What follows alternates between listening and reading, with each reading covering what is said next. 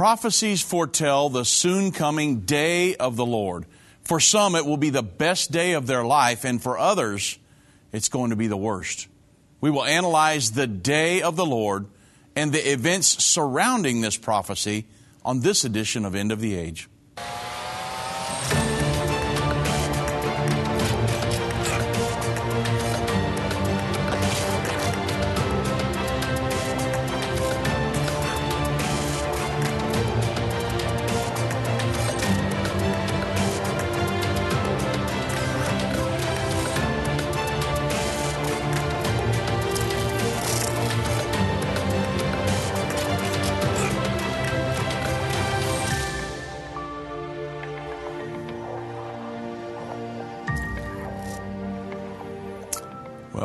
Everybody, and thank you for joining me on this edition of End of the Age.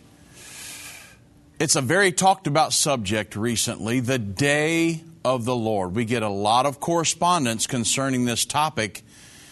The day of the Lord is simply the day of God's wrath. It's also the time of the second coming of Jesus to establish his physical kingdom on the earth for the next 1,000 years. And as we go along, you will see that these two events happen simultaneously. John said, I was in the Spirit on the Lord's day and heard behind me a great voice as of a trumpet. This is Revelation 1:10. Well, what does John mean when he says, I was on the Isle of Patmos in the Spirit on the Lord's day? You know, some people have interpreted that term, the Lord's day, to mean Sunday. Others say that the Sabbath is Saturday and that it's the Lord's day. But what does this really mean? Well, the term the day of the Lord is used throughout the Bible and throughout Bible prophecy specifically as the day when Jesus will return to this earth, overthrow the thrones of men, and execute wrath upon the people of the earth. That's when we will crown him King of Kings and Lord of Lords. And John said, I was in the Spirit and I saw the Lord's day. I saw the taking over of the world by Jesus Christ Himself. You'll remember the, the prophet Zechariah said that in, in Zechariah chapter 14, verse 1 Behold, the day of the Lord cometh, and thy spoil shall be divided in the midst of thee. So this verse refers to the day of the Lord. The passage goes on to say, Then shall the Lord go forth and fight against those nations as when he fought in the day of battle. And this will happen at the second coming, which is also known as the day of the Lord. Like I said, you'll see that these are one simultaneous event, they happen at the same time. So, throughout Scripture, God's wrath is mentioned many times. In Deuteronomy chapter 29, verse 23, it tells us that the Lord destroyed the cities of Sodom, Gomorrah, Admah, Zeboim. The Bible says, which the Lord overthrew his anger and his wrath. And as the Lord poured out the plagues on Egypt, preparing for the exodus of the Israelites, Psalm 78:49 tells us, "He cast upon them the fierceness of his anger, wrath and indignation and trouble by sending evil angels among them."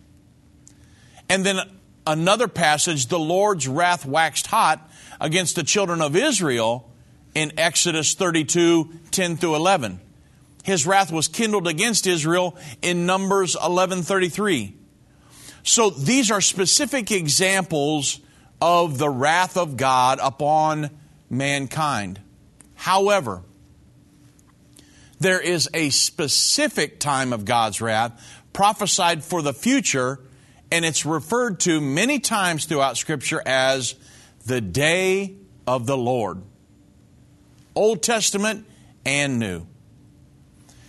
Now, one would think, having witnessed the judgments of God, people living during that time and have themselves been put through the wrath of God, that men would fear the Lord, repent, and align themselves with His Word to avoid that wrath, right? However, the Bible tells us that it is in man's heart to do evil because judgment is not executed immediately. Revelation chapter 16, verse 9 through 11 states that, and men were scorched with a great heat. Now, this is during the wrath of God that's being poured out. Revelation chapter 16. The Bible says, and when men were scorched with a great heat and blasphemed the name of God, which had the power over these plagues, and they repented not to give him glory. And the fifth angel poured out his vial upon the seat of the beast, and his kingdom was full of darkness, and they gnawed their tongues for pain, but they blasphemed God, and because of their pains and their sores, and they still repented not of their deeds. But this is not always going to be the case. Currently, the Lord is giving mankind a season to repent. However, the time is coming when those who do not renounce their wicked ways will face the judgment of the Lord. 2 Peter chapter 3 verse 9 through 10 says, "The Lord is not slack concerning his promise, as some men count slackness, but is long-suffering to usward, not willing that any should perish, but that all should come to repentance. But the day of the Lord will come as a thief in the night. The Bible prophesies in, that in the near future, God will pour out his wrath again, and the Bible says that he will be justified in doing so. We're talking about the day of the Lord. It's just in the very near future, and we've got to make sure that we are ready at that time. Now, there are many synonymous terms used to describe the end time wrath of God. Like I've been talking about the day of the Lord, the Bible says, Behold, the day of the Lord cometh, cruel, both wrath and fierce anger, the, the, to, to lay the land desolate, and he shall destroy the sinners thereof out of it. That's Isaiah 13 9. The Bible also says the day of wrath. The Bible says, because, but because of your stubbornness and unrepentant heart, you are storing up wrath for yourself in the day of wrath and revelation of the righteous judgment of God. That's Romans chapter 2, verse 5. And then also it says the day of his wrath. Revelation 16, 7 says, For the great day of his wrath is come who shall be able to stand?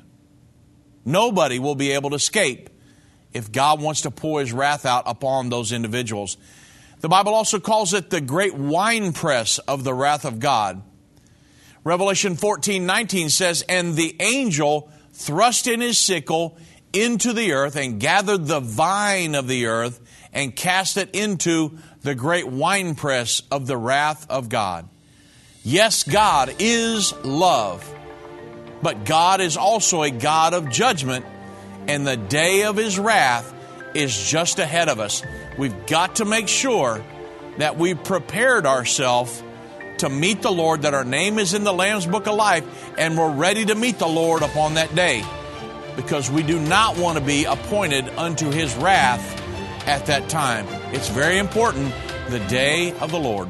Does the book of Revelation frighten you? Do its symbols confuse you? For centuries, the book of Revelation has been misunderstood and misinterpreted. In Revelation, the unveiling of Jesus Christ, Volume 1, Irvin Baxter unlocks the mystery of the book of Revelation with in depth analysis and commentary like you've never heard before. This 10 part definitive DVD series and 268 page comprehensive commentary book covers the first 12 chapters of the book of Revelation, featuring on location photography, classic artwork, and symbolic illustrations. You'll walk away with complete understanding and peace about the events happening during the final years on Earth. These comprehensive study tools, available for $299, will deepen your biblical understanding as you dig into the original intent of the book, answering the mysterious prophecies and symbols of the book of Revelation. Don't miss this special offer.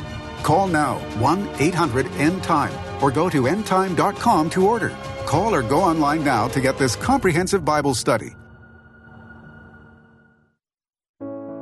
We've seen Bible prophecy fulfilled like never before. From the halls of the United Nations to the Temple Mount in Jerusalem, End Time Ministries continues to reveal the Bible prophecy in the news headlines around the world every day. Whether it's through our broadcast or online at our Jerusalem Prophecy College, your gifts enable us to put vital materials in the hands of those who need it most. Because of you, we continue to replace fear with faith in the hearts of Christians around the world. We will continue to see prophecy come to pass at an even swifter pace. We need your support. Your donation of any amount enables us to continue to broadcast and be a voice in the ever growing censored media. To become a partner or give a one time gift, visit endtime.com or call 1 800 END TIME right now. That's 800 363 8463. Go online now. Visit endtime.com.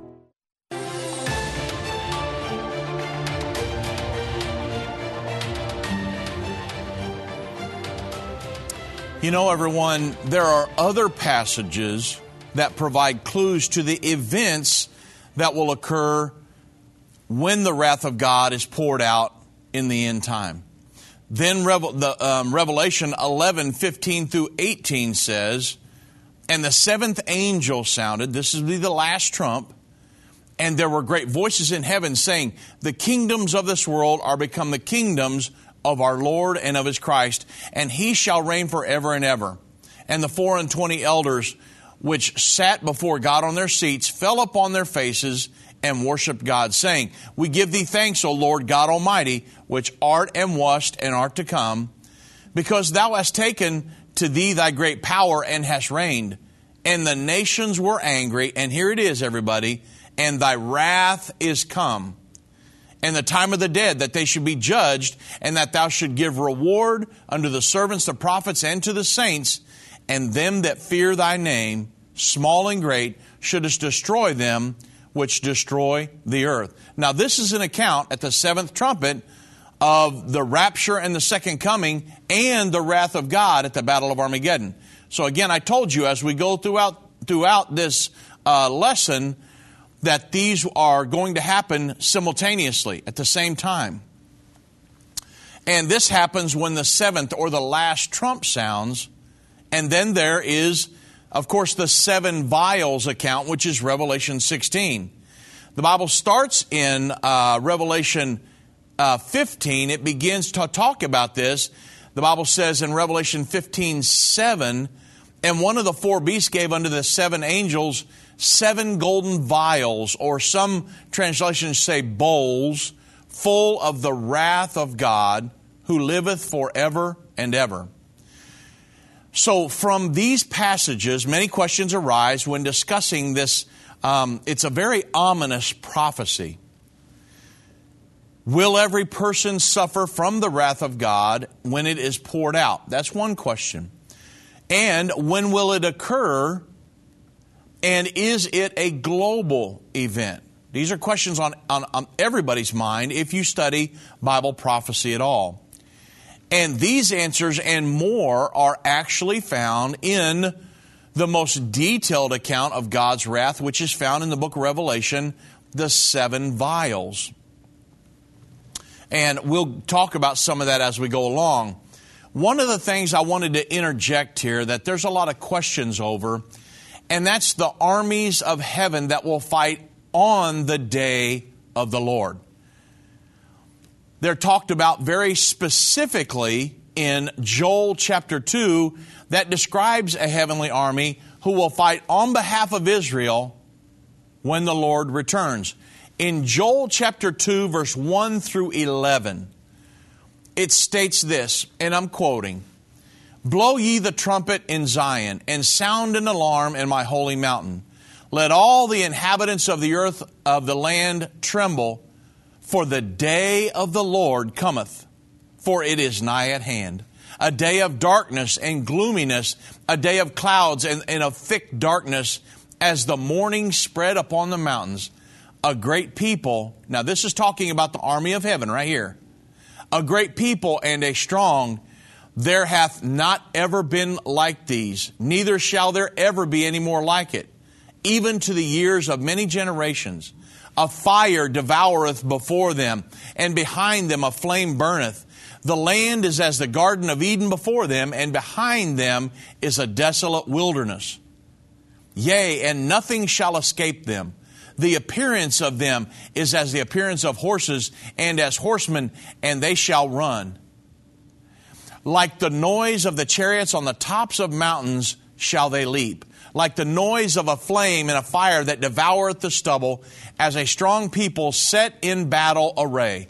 Before their face the people shall be much pained, all their faces shall gather blackness.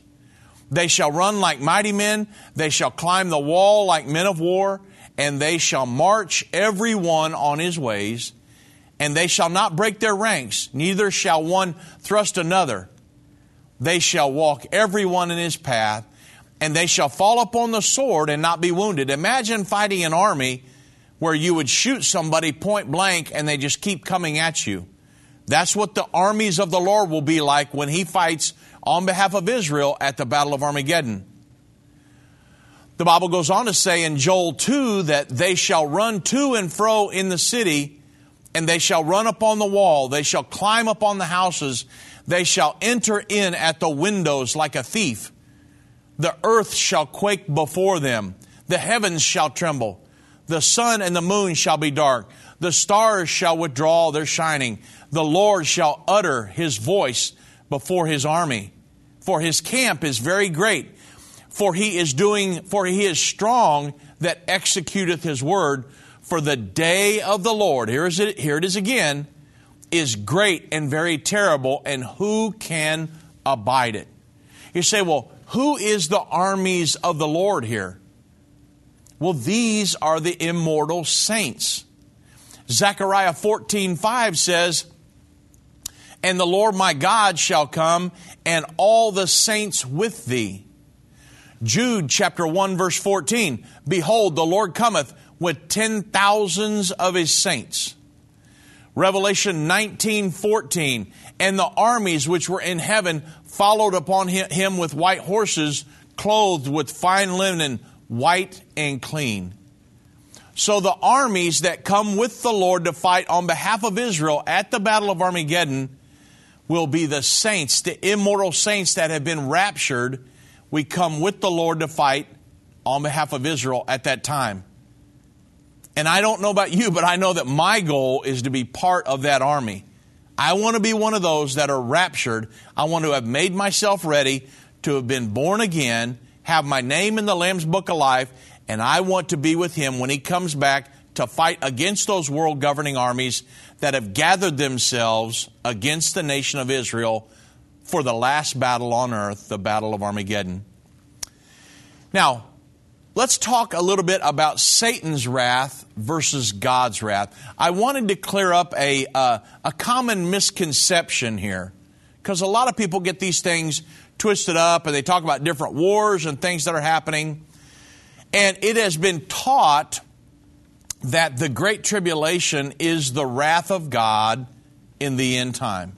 However, Scripture clearly teaches that the Great Tribulation is the wrath of Satan, not the wrath of God. The wrath of God is in Revelation 16, and that's when the seven vials of the wrath of God are poured out. Now, the wrath of God is mentioned many times throughout the Bible, the day of the Lord, the wrath of God. But the Great Tribulation in the end time is not the wrath of God, that's the wrath of Satan in Revelation chapter 12, verse 7 through 8. The Bible says, uh, and we're told here of an account where that Satan and his angels will launch a war against God and his angels. And this is going to be Satan's last ditch effort to overthrow God before he himself is bound in the bottomless pit for a thousand years. The Bible says in Revelation 12 that Satan will be defeated. Michael and his archangels will overcome Satan defeat him, and his punishment for the ultimate rebellion will be his banishment from appearing in heaven ever again and his confinement to the earth. Up until this time, Satan has enjoyed access to heaven. where he regularly accuses God's people. Uh, one example of this would be when he appeared before God to give an account in Job chapter 1. The Bible says the sons of God appeared before God to give an account, and Satan was with them. So the casting down of Satan is described in Revelation chapter 12, verse 10. It says, And I heard a loud voice saying in heaven, Now is come salvation and strength and the kingdom of our God and the power of his Christ. For the accuser of our brethren is cast down, which accused them before our God day and night. So Satan's confinement to the earth is then recorded in uh, Revelation 12, verse 13. The Bible says, uh, let me start in Revelation 12, 12, and then we'll go to 13. The Bible says, um, Therefore rejoice, ye heavens, and ye that dwell in them. But woe to the inhabitants of the earth, that's you and me, and of the sea. For the devil is come down unto you, he's ban- banished to the earth, and he has great wrath. This is very important because this is going to talk about the great tribulation. The Bible says he's come down unto you having great wrath because he knows that he has a short time. And when the dragon or Satan saw that he was cast under the earth, he persecuted the woman, which in that chapter is Israel. The woman with the 12 stars around her head is symbolic of Israel. And the Bible says, which brought forth the man child, symbolic of Jesus Christ. And so we learn several things from this passage. It's a very important parenthetical chapter in the book of Revelation. When Satan is confined to the earth, he knows that he has but a short time left and he's filled with great wrath. He has no more access to heaven. He comes down having great wrath. He launches great persecution upon the earth and specifically against the woman or Israel. The woman is described early in the chapter as having a crown of 12 stars upon her head. And the woman is Israel. The 12 stars are the 12 tribes of Israel. This is written in symbolism. And then Revelation 12 14 uh, tells us what happened next. The Bible says, And to the woman, or Israel, is given two wings of a great eagle, which we believe is the United States of America. Again, this is written in symbolism but other prophecies tell us that. So she's carried away on two wings of a great eagle that she might fly into her place, into the wilderness, where she is nourished for time, times, and half a time from the face of the serpent. So Israel, from this we know that Israel will be protected by two wings of a great eagle, in our opinion, in the United States, and she will fly into her place. Where's Israel's place on the entire planet? Of course, it's the promised land. And she's going to be protected there during the time of the Great Tribulation. And we also are told the length of the Great Tribulation here, along with many other passages, that the Great Tribulation is three and one half years. Time is one year, times two years, and half a time, which is half a year, or three and a half years. Other places tell us that it's 1,260 days or uh, 42 months. So they all describe a three and one half year great tribulation. Now, you understand that when Satan tries to war against Jews in Israel proper, not the West Bank, but in Israel proper, and he cannot do that, he will then resort to persecuting Jews and Christians around the world uh, Revelation 12 17, the Bible says, And the dragon was wroth with the woman, again, Israel, and went to make war with the remnant of her seed, which keep the commandments of God and have the testimony of Jesus Christ. So this verse distinctly says that the dragon, Satan, will make war against the woman, Israel, but, uh, but against the the remnant of her seed, and which keeps the commandment of God and have the testimony of Jesus Christ. So, wherever the Antichrist is and his world government, again, this is very near in the future now, and his world government has power, Jews and true Christians will be subjected to the persecutions of the Great Tribulation. And this passage leaves no doubt whatsoever. The Great Tribulation is the wrath of Satan, not the wrath of God. The wrath of God, which is, again, the day of the Lord, that's going to be poured out later at the Battle of Armageddon, which occurs at the very end of the Great Tribulation. The Bible's very, very clear on this. So the next question is when does all of this take place, right? So the book of Revelation, it's very important that you understand the segmentation of this. Because if you try to say, well, all of this happens during the, uh, the, enti- uh, uh, the, like the seals, trumpets, and vials, all happened during the final seven years, then you're going to kind of be messed up a little bit. So let me explain this to you. I'll give you the interpretation of all of this, and it will help you when you're studying these things.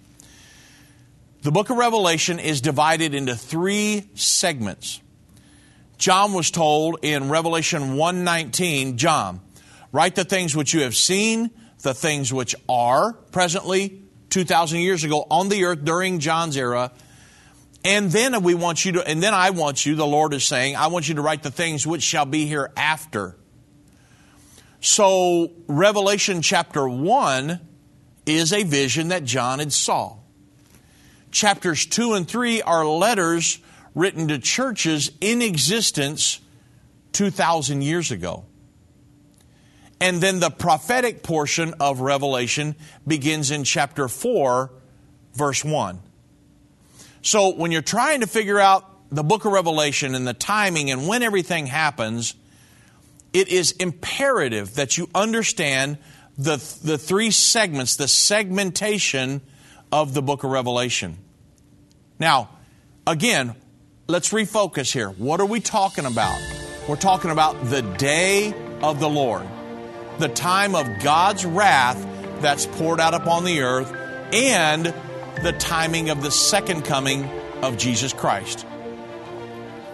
And it's very important, again, to know the segmentation of the book of Revelation and then the skeletal structure, which we'll get into in just a moment. Major internet companies are silencing and censoring Christian voices online. These companies are trying to control what you see and hear. Almost 200 videos of ours have been marked as restricted online right now. That's why we launched End of the Age Plus, a platform where the truth won't be censored, a platform where we can preach the message of the gospel. When you subscribe to End of the Age Plus today for just $12.99 a month, you can watch all of our content in a secure, easy to view way from your favorite device. When you go to watch.endtime.com and subscribe, you'll get instant access to all of our teaching resources, including Revelation, the unveiling of Jesus Christ, Understanding the End Time, End Time Magazine, and so much more. We will not censor our message to comply with what the world deems as politically correct. Go to watch.endtime.com right now or search End of the Age Plus in the App Store or Google Play.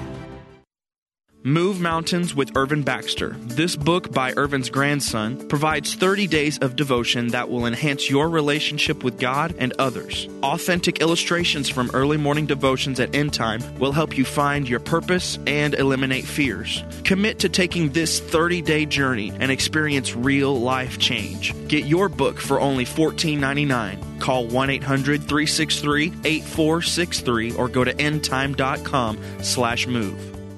If your station only carries the first 30 minutes of End of the Age, go to endtime.com and click the watch button to continue today's broadcast.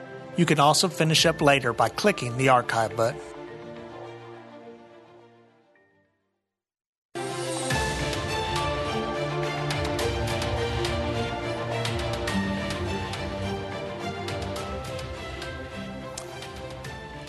We're talking about the day of the Lord and the timing of the day of the Lord. When does that occur? Remember, you need to understand the segmentation. Revelation 119. John, write the things which you have seen, the things which are, and the things which will be hereafter. Well, Revelation chapter 4, verse 1 begins the prophetic segment of the book of Revelation.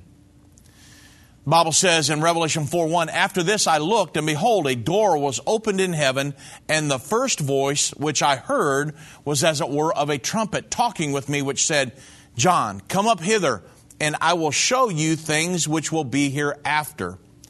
Now, this is a major turning point. Got to make sure that you get this. A major turning point that many people miss.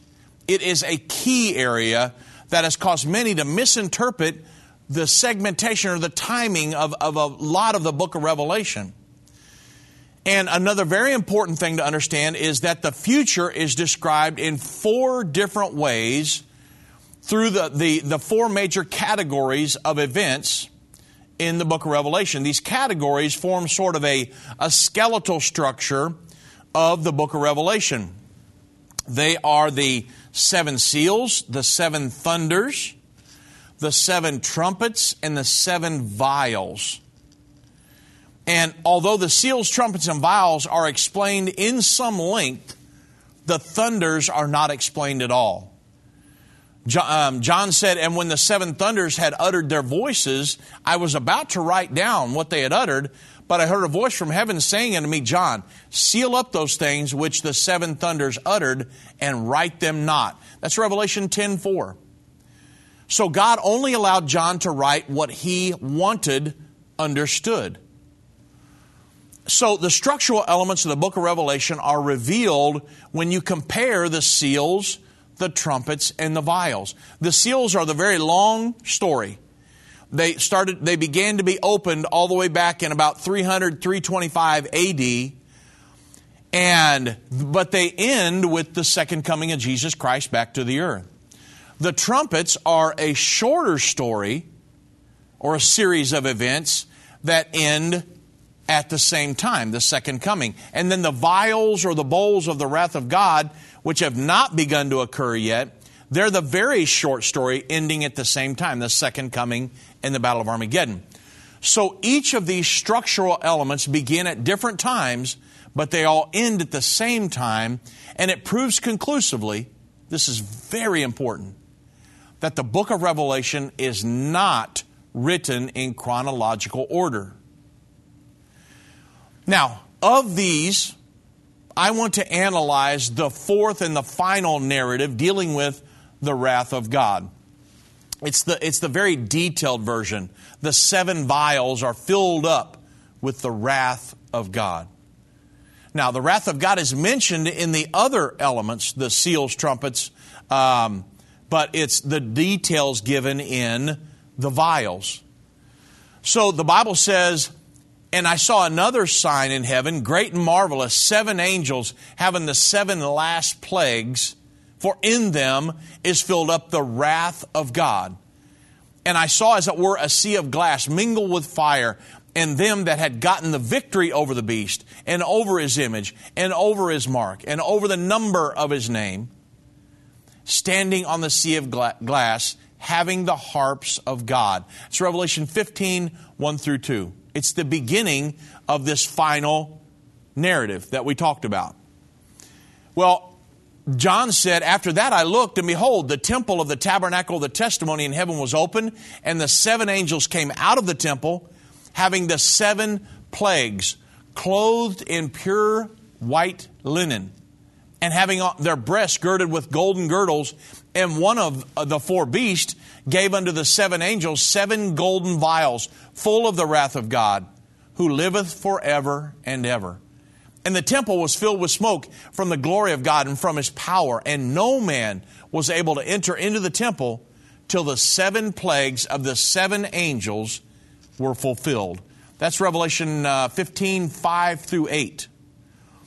So remember, the Great Tribulation is the wrath of Satan, not the wrath of God. And at this point on the prophetic timeline, we will be at the end of the Great Tribulation, and the seven vials of the wrath of God are ready to be poured out. Say, well, how do you know? Because remember, we're talking about the timing of the day of the Lord. When does that occur? So, how do we know it's after the Great Tribulation? Well, the very first vial provides the answer for that. The first vial is that um, the angels are commanded to pour out the wrath of God upon the earth. The Bible says, And I heard a great voice out of the temple saying to the seven angels, Go your ways and pour out the vials of the wrath of God upon the earth.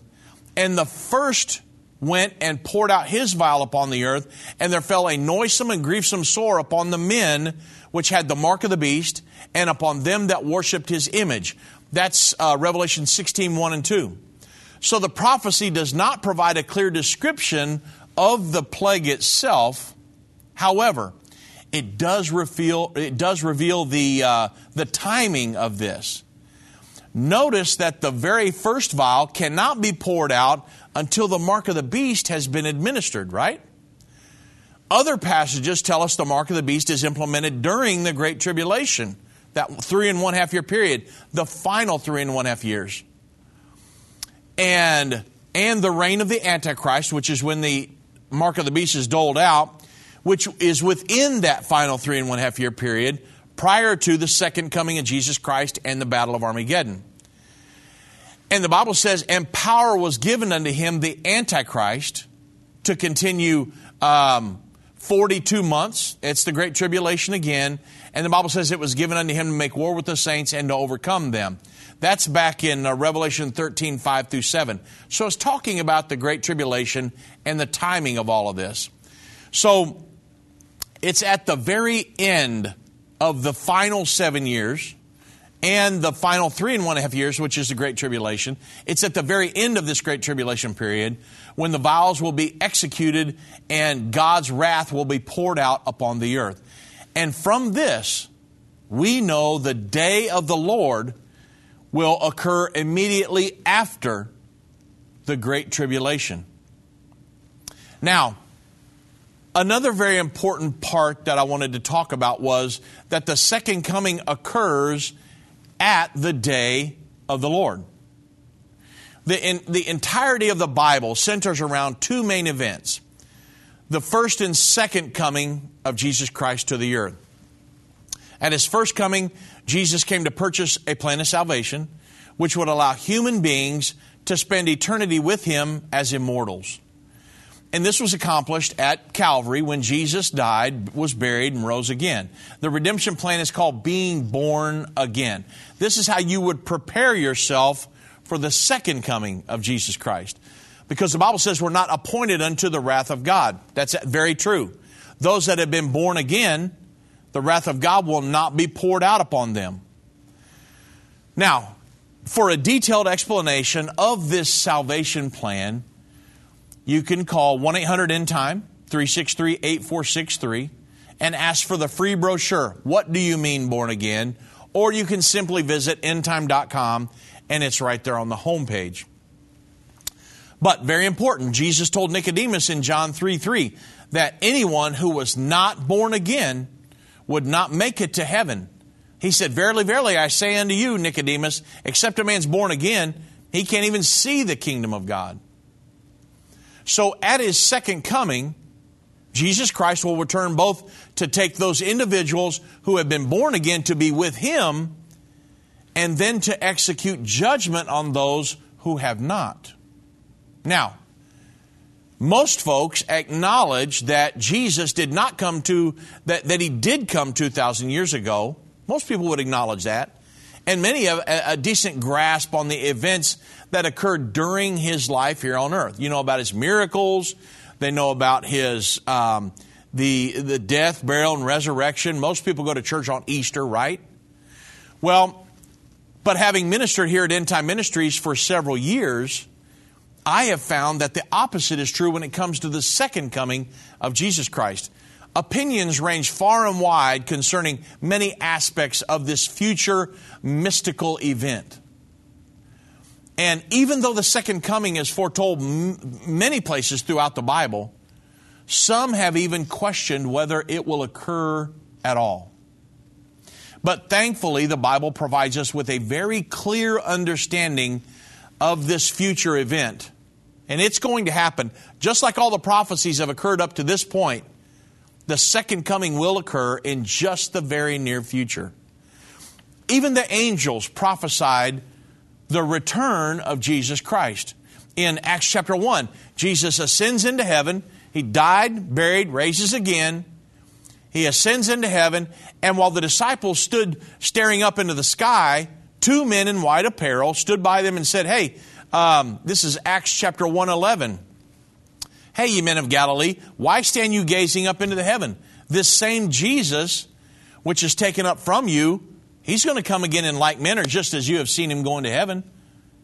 And this was the promise that Jesus would return to the earth. But the disciples, however, they had no idea that it would take 2,000 years for the promise to be fulfilled. And though it, it still has not happened, and it has already been close to 2,000 years since it, it was given, this prophecy was given. It's going to happen. The promise of Jesus' return is firm. He is coming again. And oh, don't you want to be ready, folks? I want to be ready. I want to have my name in the Lamb's Book of Life so when He comes and that trumpet sounds, my, if I'm not, if I haven't went by way of the grave, my feet will leave the ground. If I'm in the grave, the Bible says the dead in Christ will rise first. Then they which are alive and remain will be caught up to meet them in the air. So shall we ever be with the Lord. And that's my goal, and I hope that's your goal too. And we want to make sure that you're ready to meet Him.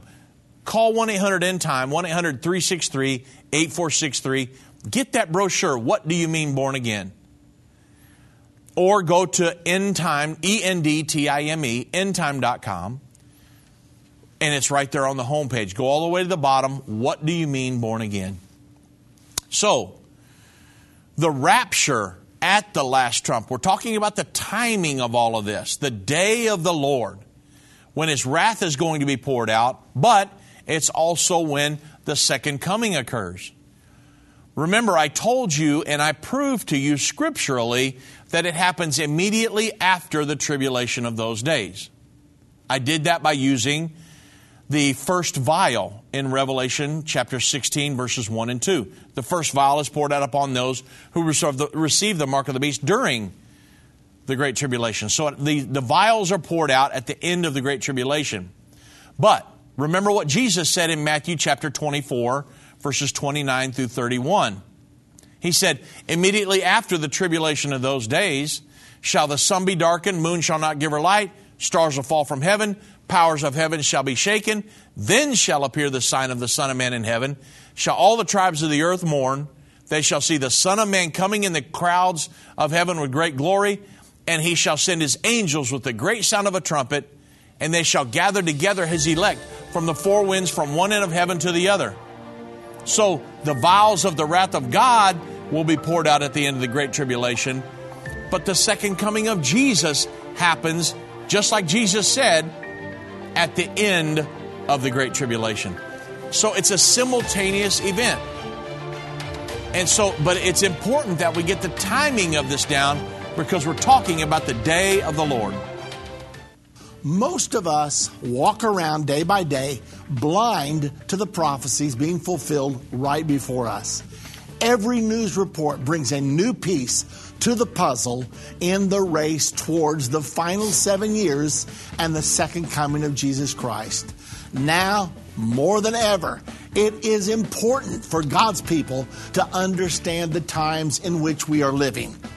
On November the 12th, 2013, we opened our Jerusalem Prophecy College in downtown Jerusalem. These same courses are now available online for people who are unable to attend the classes in person. We welcome students to join us and discover the link between current events and the prophecies of the Bible. Take your place in the prophecy of Daniel 11:33. Enroll in the Jerusalem Prophecy College today. Go to JerusalemProphecyCollege.com.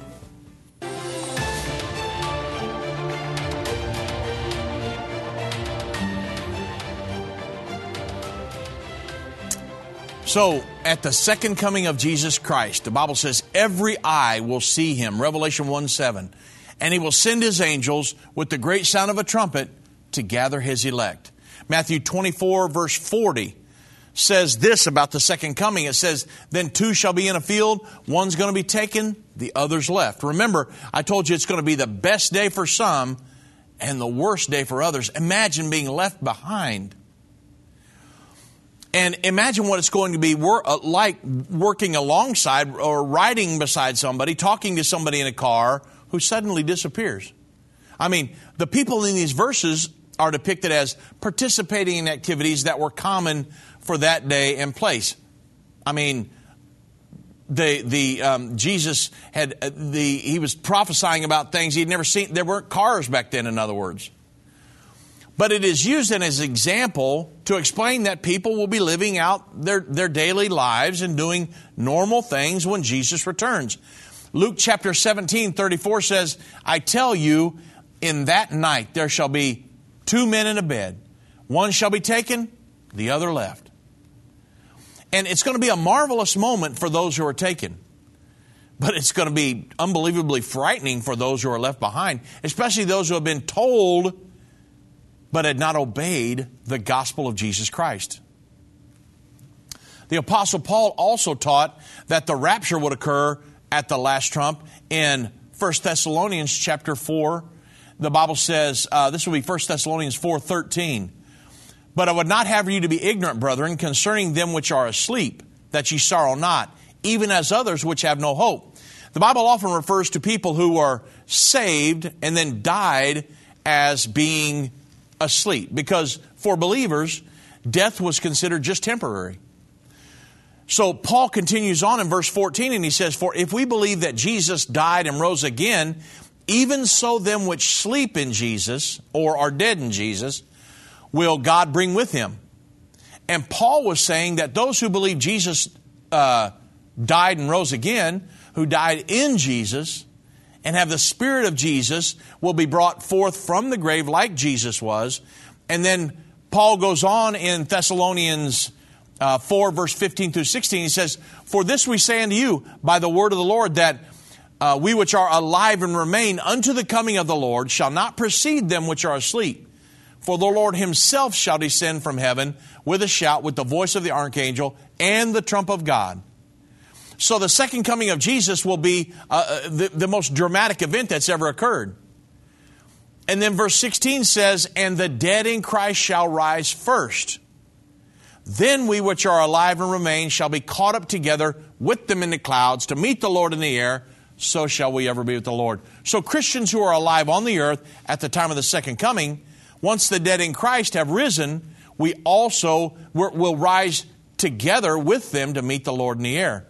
And then Paul says in 1 Corinthians 15, 51 through 54, he said, But I show you a mystery or, or a secret. We shall not all sleep. Not, not all people are going to die. People who serve Jesus will be alive. There will be people that serve Jesus that are alive when the Lord returns. And then Paul goes on to say, But we shall all be changed in the moment, in the twinkling of an eye, at the last trump. This is the seventh trump in Revelation chapter 11. Same thing. And there are many that teach that, the, they, that uh, those who serve the Lord will simply disappear at the last trump. But the Bible doesn't say that. It says that we will be changed in a moment in the twinkling of an eye. It doesn't say that we will be raptured in the moment in the twinkling of an eye. Remember how Jesus went up. The Bible says they watched him go and then a cloud consumed him. And then verse 52 of 1 Corinthians 15, the Bible says, For the trumpet shall sound, the dead shall be raised incorruptible, which means the dead are going to get, they're going to be given uh, immortal bodies, and we that are alive and remain shall be changed. And then Paul continues in verse 53 and he says, For this corruptible shall put on incorruption, this mortal shall put on immortality. The Latin word uh, mortal means um, to die. So to be mortal means to have the ability to die. This mortal body, which can die, will put on immortality, a new body that cannot die. And then the Bible goes on to say, Then shall be brought to pass the saying that is written, Death is swallowed up in victory. When the last trumpet sounds, the bodies of those still alive will be changed from mortal to immortal and then we are caught up, Our feet's going to leave the ground just like Jesus has left the ground at, at the Mount of Olives that day back in Acts chapter 1. And those dead in Christ will rise. Then those who are alive will go together with the dead to meet the Lord in the air. And then the Bible says, Death is swallowed up in victory. O death, where is thy sting? O grave, where is thy victory? So, then that brings us to the revealing of Jesus Christ. It's what the book of Revelation is all about. Revelation tells several accounts of Christ's second coming from different uh, perspectives or different angles. So you understand that the sixth seal, that's the second coming and the Battle of Armageddon, where the wrath is poured out. The seventh trumpet is the second coming and the wrath. The simultaneous harvest is in Revelation chapter 14. That's the second coming and the wrath of God. Remember, I talked about the winepress of the wrath of God. And then the marriage of the Lamb uh, in when you talk about the vials of the wrath of God, reads right over into chapter 19 about the marriage of the Lamb that's the second coming. Then go down to the bottom of Revelation 19. That's, just, that's the Battle of Armageddon again. So they're all, they all happen at the same time. So, the main message today in all of this, why I wanted to talk to you, is about the, the day of the Lord, this coming ominous prophecy for those who have not made themselves ready. The Bible says there will be those that are taken, but there also will be those that are left behind. That's not something you want to be a part of. I know there's a lot of teachings out there about different things concerning taken and left behind and all these other things, but you want to be part of the rapture. The Bible says during the 1,000 year millennial reign, the church will reign, rule and reign as kings and priests with the Lord for a thousand years. You want to be part of the rapture at that point. So, how do you do that? Well, the main message today is, is be ye also ready. In the near future, as the lightning flashes from the east to the west, it's not going to be like it was the first time Jesus came. And it's going to be as the lightning flashes from the east to the west, the clouds are going to roll back Revelation chapter 6 says, as a scroll, when it's rolled together, it's going to roll back and Jesus will return to the earth. And it's prophesied to occur, and the prophecies always come to pass. And it's going to be a great time of separation. There won't be any gray areas. The, the Lord's not going to be up there scratching his head going, hmm, I wonder if this person should make it. I wonder if this person should not. That's not how it's going to be.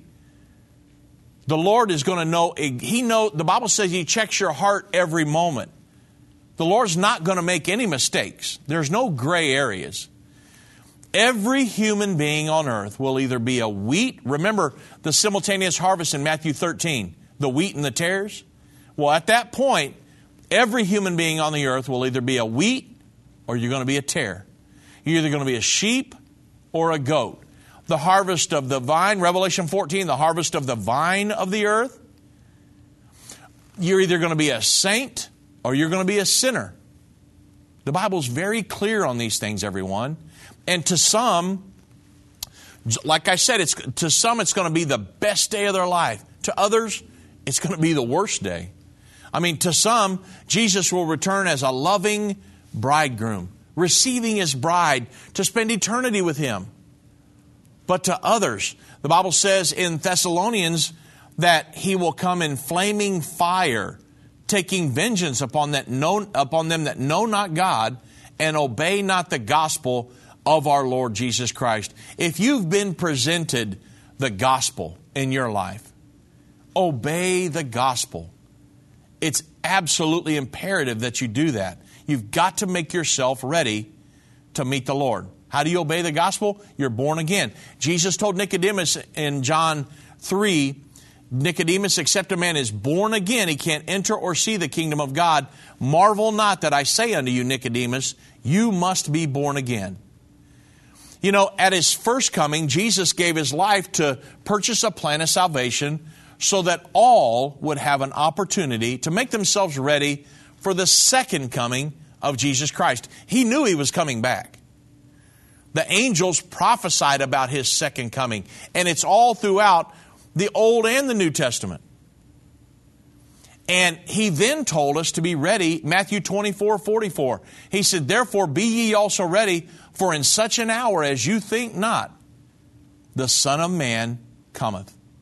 The question today are you ready for the second coming of Jesus Christ? Are you a wheat or are you a tare? Are you a sheep? Are you a goat? Are you a saint or a sinner? It's the most important question you'll ever ask yourself.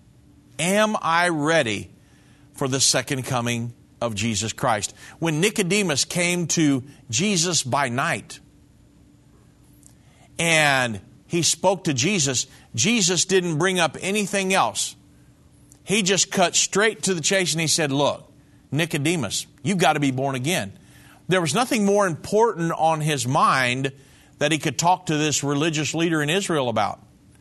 He said, You've got to be born again. In other words, you've got to make yourself ready because I'm coming back someday.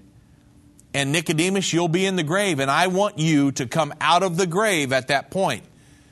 But if you want to see my kingdom, my physical kingdom that I'm coming to set up, for 1, 000, the 1,000 year millennial reign. If you want to be a part of my kingdom and spend eternity with me, Nicodemus, you've got to be born again. And that the same message that Jesus Christ told Nicodemus is the Jesus Christ was constantly talking about the gospel of the kingdom of God.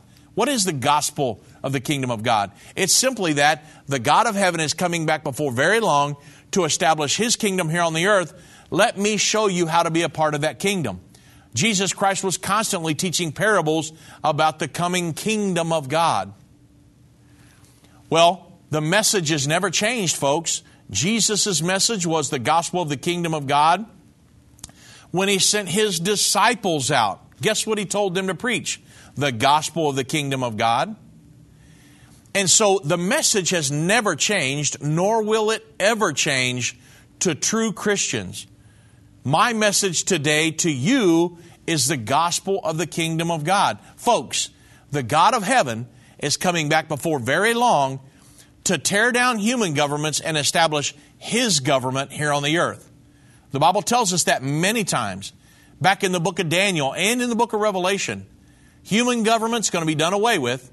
All these world governing empires, it's going to be gone and God's going to establish His kingdom here on the earth. The Bible says that kingdom will never pass away.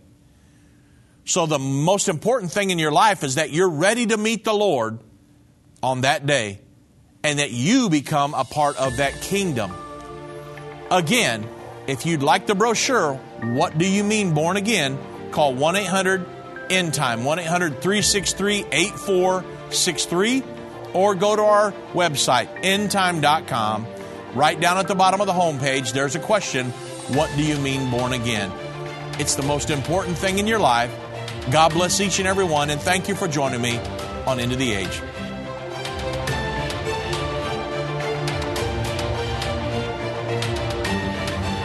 This has been End of the Age, brought to you by the faithful partners of End Time Ministries. If you're not currently a partner with End Time Ministries, or if you would like more information, we invite you to call us at 1 800 End Time. That's 1 800 363 8463 or visit us online at endtime.com.